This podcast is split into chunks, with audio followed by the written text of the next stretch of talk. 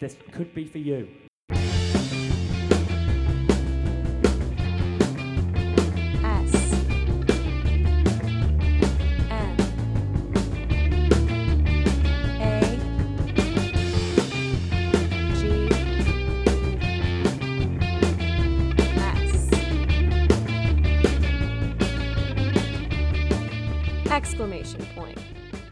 Hello, everyone, and welcome to another exciting edition of Steve Made a Game Show, otherwise known as SMAGs. Here on SMAGs, today we'd like to welcome our guest, Andy. Andy, thanks for joining today. Uh, thanks for having me, Steve. Much appreciated. It's great to have you here, Andy. Uh, welcome to a game show. You're not just on a podcast today, you are on a podcast game show. Do you like game shows? Love them. What's your favorite game show? Wham.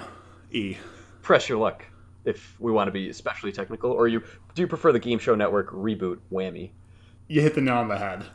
I was about to correct you. I was a little worried you were gonna you weren't gonna recognize that whammy. I kind of corrected myself was, uh, on that even. Yeah. Yeah, that was nice. I, I panicked and said whammy. I'm a big you know, Jeopardy's probably my actual favorite. Definitely not Deal or No Deal. Yeah, not a lot in terms of challenge. It's not so much of a game. It's it's a show, but That's about it. On Smags we aspire to be better than Deal or No Deal. Love it. 2003 reboot of Press Your Luck, known as Whammy. It's a high bar. Uh, Jeopardy is uh, in a whole other astronom- astronomical, if that's a word. It's not, but I like it. Okay, Jeopardy's in another stratosphere. We're going to avoid that, but we're going to aim for Whammy. So, uh, to give you a rundown of what to expect today, here on Smags we have three rounds. Round one is going to be the category round. I've curated categories specific to your interest, and I hope you'll enjoy them. Uh, I hope the audience enjoys them. They'll learn a little bit about you. And after that, then we're going to jump into the persuasion round. After the persuasion round, we then jump into the lightning round. Uh, we're, we're moving fast. We'll kind of explain it as we go, but are you, are you ready to rock? Never been more ready in my life. Let's rock. All right, category round. Here are your categories. The first one does pertain to rock. Your first category is former frontman. I'm going to give you the frontman of a band. You got to name those bands for me. Uh, second category, ham and cheese. Third category, Waco, Texas. Three questions in each category. The first one is 50, the second one is 150, and the third one is 250. Where would you like to begin? Oh, let's start with Waco. Why not? Waco for $50. Michigan State famously played in the 2015 Cotton Bowl Classic on two separate occasions January 1st, 2015, and December 31st, 2015. In their first appearance, they defeated the Baylor Bears of Waco. So, within three points, can you name for me the final score of that 2015 Cotton Bowl Classic? 42 41 Michigan State. Didn't even need the three point cushions. Andy, you nailed it. Love it. Great memory. There's there was a blocked PAT in that game. Sure was. Yeah, we it's kind of some funky scoring in that. A lot of scoring for that matter. Great game, though. Great game. Mm-hmm. Great uh, highlight of a place kicker being just utterly demolished by Tony Lippett. Just sent to the Shadow Realm. All right, uh, not so much the Shadow Realm, but where would you like to go next? Let's keep it going with Waco. Okay, riding a heater. Waco, Texas for 150. Dr. Pepper and its beloved 23 flavor recipe originate from Waco, Texas. Since that inception, though, the Dr. Pepper Company has merged with several other beverage companies to further their business pursuits. What is the full name of the corporation that currently makes the Dr. Pepper beverage? I'm going to be honest, honestly, I have no idea. 7 Up, uh, Dr. Pepper Yum Brand. It's, it's not right. It's not right. There's Seven Up is in there though, so that's I mean that's impressive. Uh, I think the Yum portfolio is a distinct entity. Uh, Dr Pepper and Snapple was the name for a long time, but now we're looking at Keurig Dr Pepper. Yeah, wouldn't have gotten that. Yeah, yeah, it's it's not so much the natural match you think when you see Dr Pepper and Snapple on a shelf next to itself, Mm-hmm. Give me some Snapple and a Dr. Pepper. and a piping hot cup of coffee. Uh, served in a pod, preferably. A pod of Dr Pepper. I, I would still try it. I'll be honest. Yeah, I will always try Dr. Pepper. That's really my one creed in life, if you will. Good words to live by. Uh, what would you like to try for your next clue? Let's just finish off the Waco topic. All right, going to Waco. You knew we had to end here for two hundred fifty dollars, Andy. David Koresh. He was the leader of the Branch Davidian sect, which was headquartered in Mount Carmel, outside of Waco, Texas, and it was the location of the infamous ATF raid in the early '90s. The Branch Davidians were an offshoot from which Christian denomination? You know, I mm, I used to know this. Um, crud. You're you're writhing in pain. At, I am at an earlobe I, I, for our audience. I I gotta I gotta I, I honestly can't even come up with one. I used to know it. I don't remember anymore. Alas, the answer we were looking for was the Seventh Day Adventists. Oh, it was okay. Uh, no, no 250 for you, but um, we've breezed through Waco, Texas. Now you're faced with former frontman or ham and cheese. Let's go ham and cheese. Good old ham and cheese. Here we go for 50 bucks. America's favorite hot ham and cheese sandwich. Andy, you know what that is, right? That would be the Yumbo. It is Burger King's beloved Yumbo. It's comprised of hot ham and cheese. Can you name the other ingredients that make up a Yumbo? Uh, a bun. That's correct. Uh. Can you name one more ingredient? I'll go with uh, I don't know mayonnaise on the bun. Sure. Well, it's no miracle because they do have mayonnaise on the bun. You get your 50 points. You could have also added crispy lettuce as a guess. it's funny. I was gonna say mayonnaise or lettuce. You couldn't have gone wrong. You're, you're naturally inclined to these ham and cheese. My goodness, that just sounds so awful. Unfortunately, Smags is not presented today by Burger King's The Yumbo Sandwich, TM. Hopefully one day, though. Audience, keep listening. We're going to claim that sponsorship. Where to next, Andy? Let's keep going with ham and cheese. Ham and cheese for 150. So this is a bit from this host's personal experience, but in Italy, consumers can actually purchase ham and cheese flavored Pringles potato chips. What a world we live in. Andy, can you tell me what's Pringles' official slogan? Um, once you pop, the fun don't stop. Popping, popping that one. Pop, pop. 150 points for you. Yes. Yeah, you, you nailed that catchphrase straight from the commercials. I can't really think of many Pringles commercials, but I can definitely think of that catchphrase appearing in them. And the creepy mustachioed face logo of Pringles, like moving around. Yeah, that always kind of freaked me out a little bit. Yeah, yeah, he's got his beady eyes staring back at you. Yeah, I don't like it. I've always wondered, like, does he relate to any other brands? Could he actually be like a young Mr. Peanut? Uh, no, because now we have hashtag baby nut from the Super Bowl. Ooh. How about this? Maybe he's like the nephew of Chef Boyardee, There we go. making his ham and cheese. That I love it. Is that where you want to go for your next question? Yeah, let's just let's just uh, finish off uh, ham and cheese. The proverbial final bite of the ham and cheese sandwich takes us to Hardee's, actually, for 250. So Hardee's Big Hot Ham and Cheese Sandwich, that's the letter N. It's the closest replacement that Yumbo devotees can find uh, in this current period while Burger King has removed that adored sandwich from its menu. Were you to order one for dinner, Andy, how much sodium would you be consuming? And please approximate within 150 milligrams of salt. Uh, see, Steve, I'm not exactly a man who counts his sodium or really monitors it in any way, shape, or form. You just take bites into your ham and cheese, you know, full throated, blindfolded, just enjoying its, you know, porky dairy goodness. I wouldn't describe it that way, but yeah, that pretty much sums it up. Okay. And uh, I'll go with, uh, was it 1200 milligrams? 1200 milligrams. Um, sort of a, a dyslexic almost answer. We're actually looking for 2190 milligrams of sodium. Wow. That's a lot of sodium. Well, then, that leads us to our final category former frontman. Do you want to get started at 50? Do you want to jump all the way Yeah, well, to 250? no, let's do 50. I like, uh, let's work our way up. a, a classic traditionalist, you could say. Okay. Question one for $50. Mr. Steve Winwood ascended to higher love after a prolific run performing for multiple rock bands. Can you name three bands that Steve Winwood played with prior to his solo career? Yeah, Spencer Davis Group, Traffic, and Blind Faith. That's correct. That's three for three, and that's $50 in your pocket. 50 smag coins, if you will. Yeah, I like $50 more if I'm going to be completely honest. To be completely honest, these are 50 points, and they are worth even less than a, a, a possible smag coin.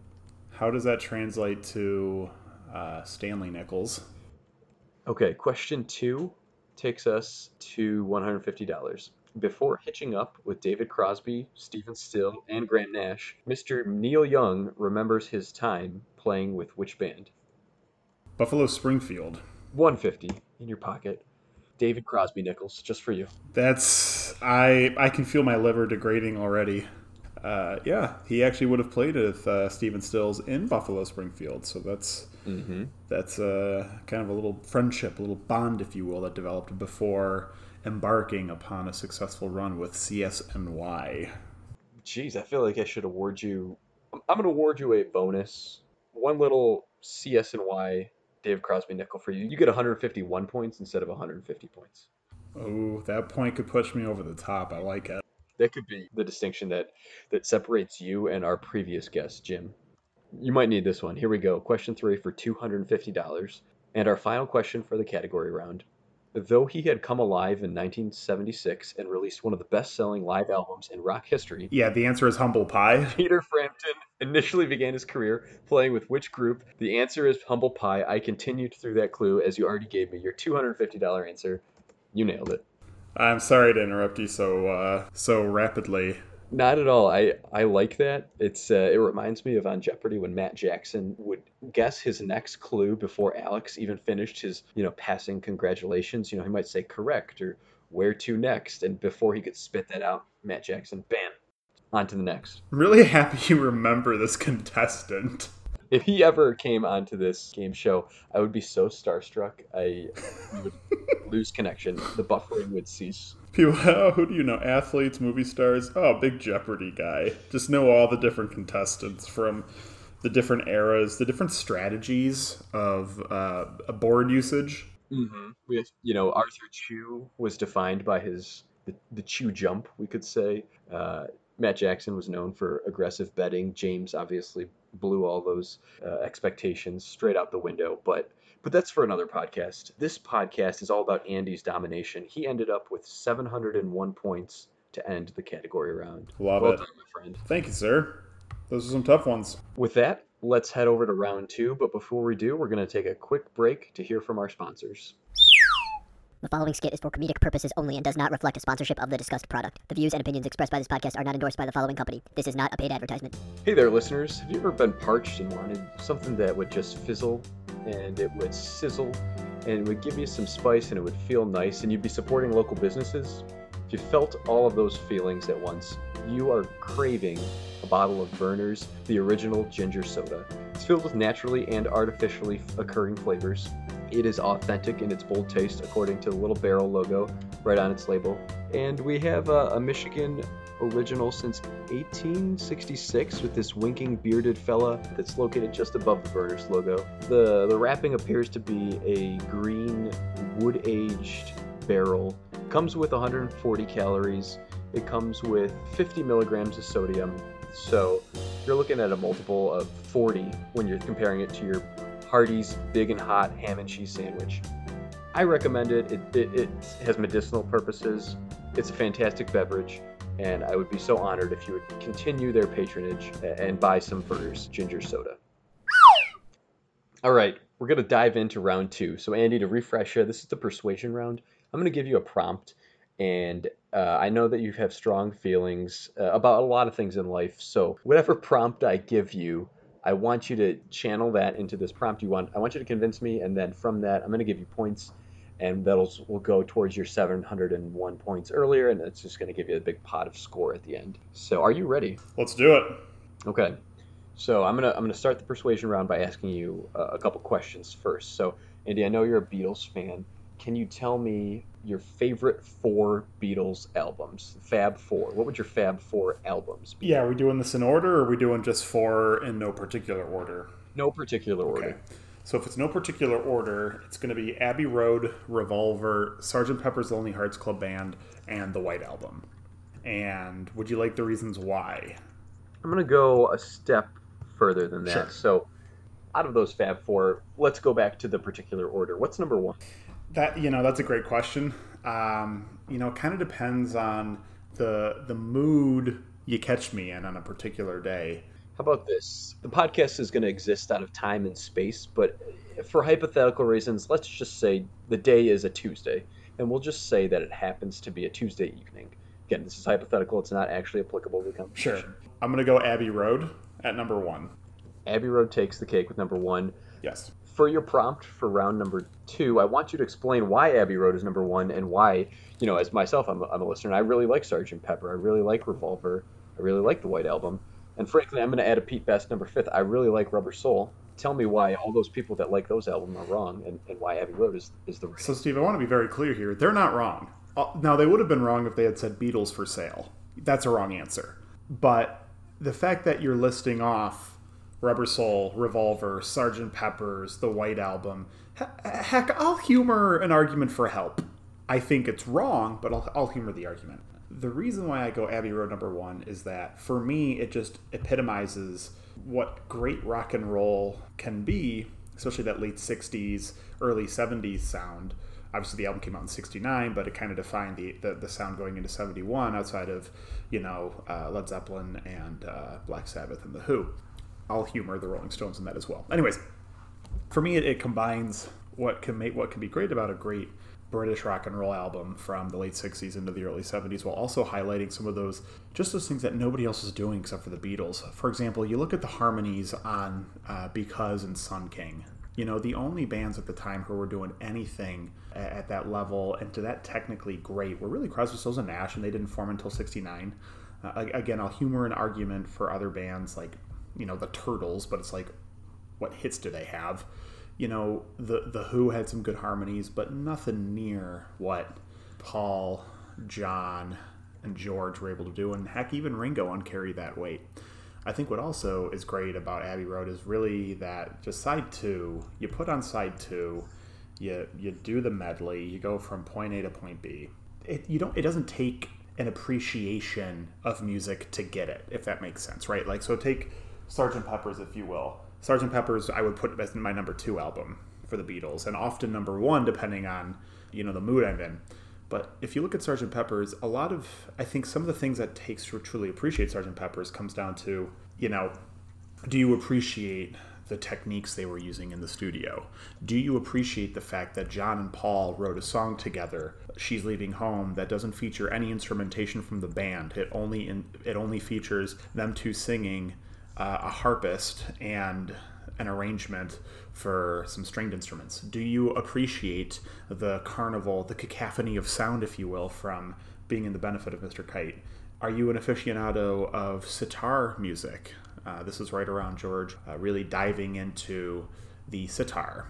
And that's not to say that Sergeant Pepper's is worse. I just I think that you you like you gain an appreciation more for Sergeant Pepper's after you understand a little bit more about rock music and the climate they were in. Whereas if you put on Abbey Road, especially the side two with the medley, uh, I don't think it takes any random or not random but sophisticated taste or uh, really even an established base, if you will. I think you can really just dive into that album. Mm-hmm. So really, kind of that beauty, naturally occurring beauty. Yeah, and I think it's one of those things where, you know, the driving force on that album was Paul, and they were trying to get back to that sound, especially, uh, you know, as many of your listeners might know, they originally recorded Let It Be before Abbey Road. Let It Be obviously came out after Abbey Road. They scrapped the sessions and they decided they kind of knew it was going to be their they, not kind of they knew it was going to be their last album. They said let's just get back to that good old fashioned rock and roll sound, right? And I think that that's what they got back into. You really start seeing the experimentation flourish right around Revolver. Some you can argue Rubber Soul a little bit, but I would say Revolver into Sergeant Pepper's is when they really started experimenting. Yeah, that's an interesting point because it, it really is. I think experimentation is a good word. It's it's so unconventional with the expectation of where the band was headed from its sound up to that point, and so right if maybe Rubber Soul is is the crawl, Revolver really becomes the walk, and then obviously t- towards some of the later albums is where they're running full through it. You know, when you get to the White Album or you know even Abbey Road. Yeah, and what George always said that Rubber Soul and Revolver could have been the same album just because of how closely they were recording everything. And I can see that. But I will say, for me, if you look at the actual sounds of the album, Revolver sounds a little bit more to me like Sgt. Pepper's than Rubber Soul. And I say that because of songs like Taxman and And Your Bird Can Sing, Tomorrow Never Knows. I feel like those songs in many ways match up nicely with you know the title track and uh, the reprisal for Sergeant Pepper's, uh, you know, Good Morning, Good Morning, uh, Within You, Without You. You know, I, I, feel like those have a little bit more of that. I, I, feel like Revolver and Sergeant Pepper's, in many ways, link up a little, sync up a little bit better than Revolver and Rubber Soul, despite the fact that Revolver and Rubber Soul were recorded in such close proximity to one another. Yeah, more so in in the shape of the character of their music. It to me, those band, like when you look at Revolver and then like you said, Sergeant Pepper, the songs feel a bit more almost episodic in how they're more crafted to a narrative, but they have their own distinct and, and, self-contained identity. Whereas, and believe me, this is coming from someone who I might even put Rubber Soul as my number one album. Um, it just plays more like a conventional. And and for the record, you know, having Rubber Soul at number one is, in my opinion, an absolutely fair uh, spot for Rubber Soul. Uh, I just think that when you look at when you look at Revolver in terms of that, that sync up with Sergeant Pepper's. I would call it two other songs in particular. Love You Too syncs up really nicely, obviously with it with Within You Without You. George continuing that uh, love affair with the sitar, and then For No One, I think is a really nice little precursor to She's Leaving Home. Mm. Having said that, when you look at Rubber Soul, Rubber Soul has, in my opinion, one of the arguably the greatest song the Beatles ever recorded, which is In My Life. Uh, and it's also a neat little song, a little microcosm of the Beatles, if you will, because it has that little piano interlude uh, by George Martin, the producer. Uh, so I think that's a really good, just kind of highlights everything that they could be and what they were at their best. Yeah, I really think that song in particular captures this sort of like nostalgic melancholy without ever feeling put on. Something that always struck me as weird is, and maybe you even feel a bit this way though, but to me yesterday is always pointed as like oh that's the beatles at their sentimental best but i've always thought in my life is is leagues above where yesterday yeah is. i would say yesterday i would agree with you within my life yesterday is one of those songs that it's up there for a reason but it's just kind of overplayed it's almost in that pantheon of stair it's in that pantheon of stairway to heaven bohemian rhapsody smoke on the water type deal for different reasons obviously mm-hmm. um, i would also uh, say that you look at the songs that they were recording around Rubber Soul as well is also fascinating, uh, more so than any other band in rock history. The Beatles have so many what ifs in terms of what if they had put these particular singles on a record, right? So, you know, a good example, if, if listeners are wondering, what do you mean if they, somebody had put a, a, a, single on a record? The best example I can give, this is not Beatles related, but uh, I, will, I will bring out a band I, of whom I am not a fan, the Beach Boys. Uh, Pet Sounds came out in uh, 60, late 66 and in my opinion, it is uh, one of the, it, the single most overrated piece of art, music, film, whatever you want to call the arts media as a whole in human history. And I mean that quite literally. However, during the Pet Sounds sessions, the Beach Boys recorded what is perhaps the single greatest pop song in mankind's history, and that is Good Vibrations. Now, for some reason, I still do not understand Brian Wilson made the decision that the Beach Boys would not include Good Vibrations on Pet Sounds. So we were stuck listening to god awful tracks like God Only Knows and hellish music like Sloop John B. I was just about to bring up Sloop John B if you didn't. Listeners, if you're wondering, well, what does this have to do with the Beatles and Rubber Soul? Great question. Right around this time, the Beatles were also recording singles like Day Tripper, We Can Work It Out, Paperback Writer. Now, it's hard to say where these songs would fit in. One could argue they would have fit in on Rubber Soul, others could say that they could have fit in on Help. The Beatles were recording at such a prolific pace, it's hard to say where exactly these would have sat. But I do wonder what what would we think even more so of Rubber Soul if Day Tripper and We Can Work It Out had been on there because they wouldn't be out of place they would fit firmly within the style of music on that album. For me, those are the beat. That is the second biggest what if, or what if these songs had been included on an album for the Beatles. Uh, number two, the number one what if, if you will, for me would be not Hey Jude. I know a lot of people expect people to go with Hey Jude in the White Album. No, no, no. I'm going to go with Strawberry Fields Forever and uh, Penny Lane. Those were recorded during Sgt. Pepper's sessions and touched up for the um, Magical Mystery Tour if those two songs had been included on Sgt. Pepper's, for me, that sends it up over the top to being easily their best album, in my humble opinion. So I'm digressing a little bit, uh, but I, you know, in terms of having Rubber Soul as your as your best Beatles album, there's there is absolutely nothing wrong with that. You you look in, you're looking at a band that listened to Bob Dylan, they saw Bob, you know, go electric and uh, they decided, well, what if we kind of took our own little spin on that? You know, we include some of those Bob Dylan songs like Norwegian Wood, you know, something that you could have almost imagined Bob writing. you know, with the, the, the poetic lyrics, the simple guitar uh, guitar arrangement. However, obviously George included the sitar piece. I don't think Dylan would have included a sitar on on his version uh, his version if he had ever written that. But you also look at the fact that he the Beatles kind of took that folk rock and made it a little bit more electric with "Drive My Car," "The Word," um, Run for your life to, to run, rap. run for, yeah, run for your life. One of my, in my opinion, one of the most underrated Beatles songs of all time is included on Rubber Soul, and that's "If I Needed Someone." Uh, you, you know, if I were to give, if you were to say, Andy, give me your top five George Harrison songs of all time, that that would probably be in my top five for him. It's a it's a wonderful song. It's outstanding. What really brings Rubber Soul down for me is what goes on. So it's actually really funny you bring that up because I, I pulled up Rubber Soul's track list as we were discussing and was about to mention that this is sort of evolving into like a Rubber Soul conversation, but it's a really good point about kind of where the Beatles had come and where they were about to go. So it does it picks up a lot of these interesting, like you said, what ifs and just um, time capsule moments about a, an important period of popular music, but that we see uh, kind of smack dab in the middle. Ringo's got his song. Tantamount to the Beatle identity is you have a Ringo song somewhere in the mix. Yeah, and what goes on is one of his worst ones, if we're being perfectly frank. Uh, you know, I, I also strongly dislike Yellow Submarine, but I don't dislike, I don't think it's a bad song. I'm just sick and tired of people playing it. What goes on is, in my opinion, just a bad song. Very little redeeming. Uh, There's not a lot going on. However, at the same time, I think it was right around the same time, uh, Ringo was also recording the drums for Rain, which is his best performance as a drummer. So, you know, uh, you, you take the good with the bad, I guess.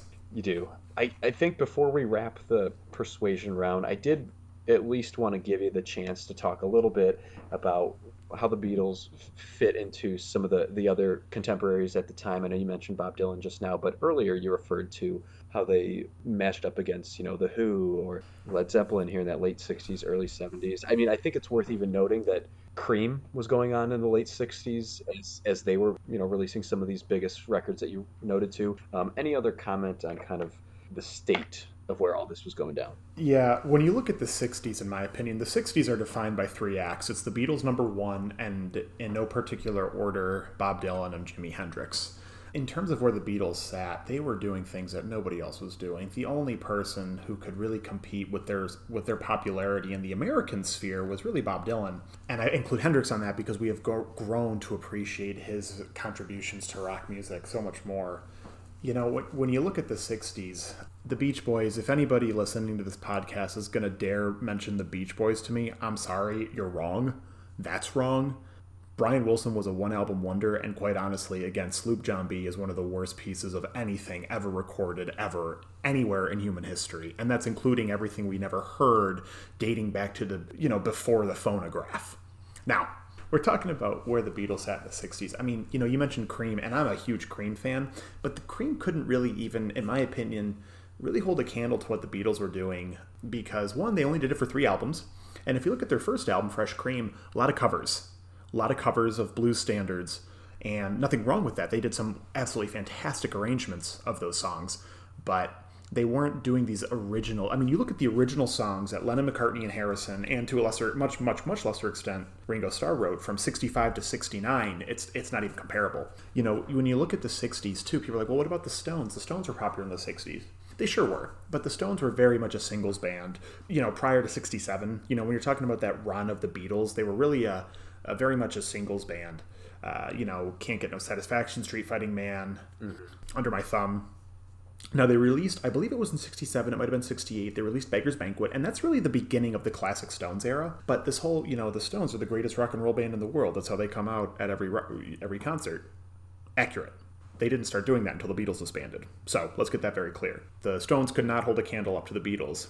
In fact, it's actually funny though, uh, what many people regard as the best Stones album of all time, uh, Let It Bleed, came out in '69, the same year that Abbey Road came out. When you look at The Who, The Who were a very much similar situation you look at a lot of the Who stuff, they were very much a singles band. That started to change in '67 with the Who sell out, and you kind of get that you get that feeling that Townshend is taking them to a different level, right? They're they're going to a higher level than what they've been doing, and uh, the Who sell out is actually quite an underrated album, in my humble opinion. They put it all together in, you guessed it, 1969 again, same as Tommy with Tommy, exactly. You you look at other Amer- you look at American bands, uh, you know, outside of uh, uh, Dylan, what other American bands were, were really putting together this string of string of albums, this great these great albums, that not just one-off songs. Well, you have a good example of Creedence Clearwater Revival, but they put it all together and say the year with me, 1969.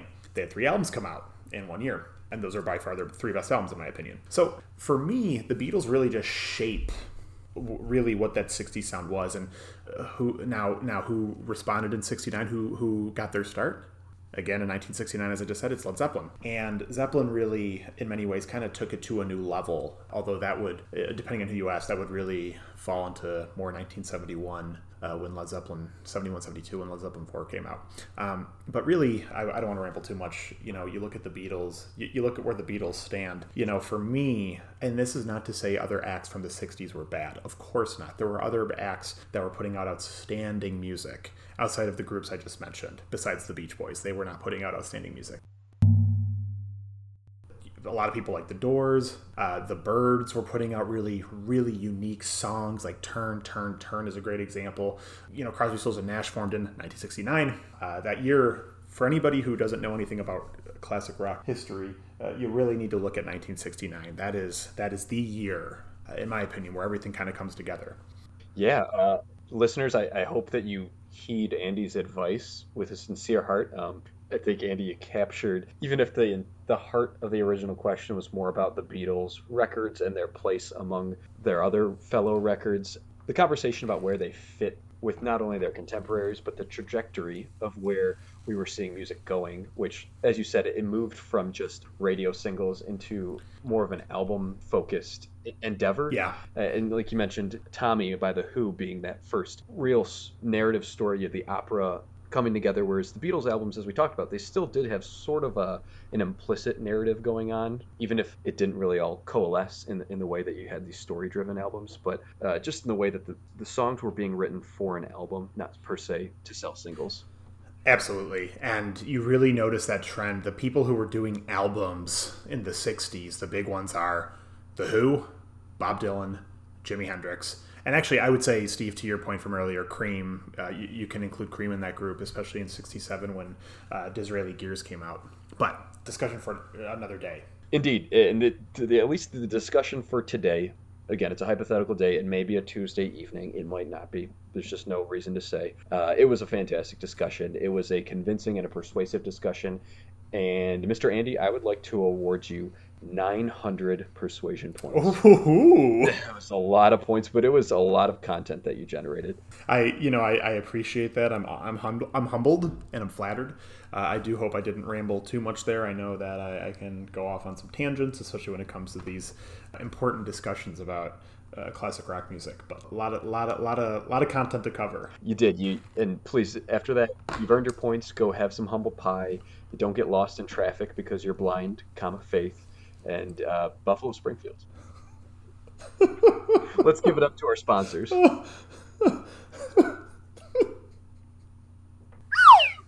The following skit is for comedic purposes only and does not reflect a sponsorship of the discussed product. The views and opinions expressed by this podcast are not endorsed by the following company. This is not a paid advertisement. You know, I actually have uh, eight, no, ten, ten bottles of Vernors, looking like those 16 ounce bottles that my mother brought out here to Wisconsin when she visited back in October. And I got to tell you, there's just something wholesome and uh, there's something nice about seeing Vernors. You don't see it in a lot of states outside of Michigan, and uh, just reminds me of home. That you know, when you got stomach ache, every Michigan mom, hey, have a Vernors. Is it going to fix if you have uh, an ulcer, or perhaps uh, you know uh, need an appendectomy? Certainly not. But we can sure act like it will, and every Michigan mom will say that. They'll say, just take, just drink the Vernors, you'll be fine just you know if you have absurd amounts of abdominal pain, then you know actually go go see a physician. You you might need to get your appendix removed. Thanks for that disclaimer. Uh, that really helped indemnify the podcast. You know, I just want to make sure people don't downplay the severity of appendicitis. It's no laughing matter. We now enter round three, the lightning round, the final round for this episode of Smags. Andy, I'm going to give you a question. As soon as I say go, I then want you to name as many answers as you can. And uh, when 45 seconds has elapsed, I'll let you know how many points you've been awarded. You're going to get 10 points for every question you get correct. Let's do it.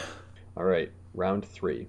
So, Andy, the 2004 and 2005 Pistons each made the NBA Finals, but the 2006 Pistons were denied the opportunity after losing a contentious series to the Miami Heat.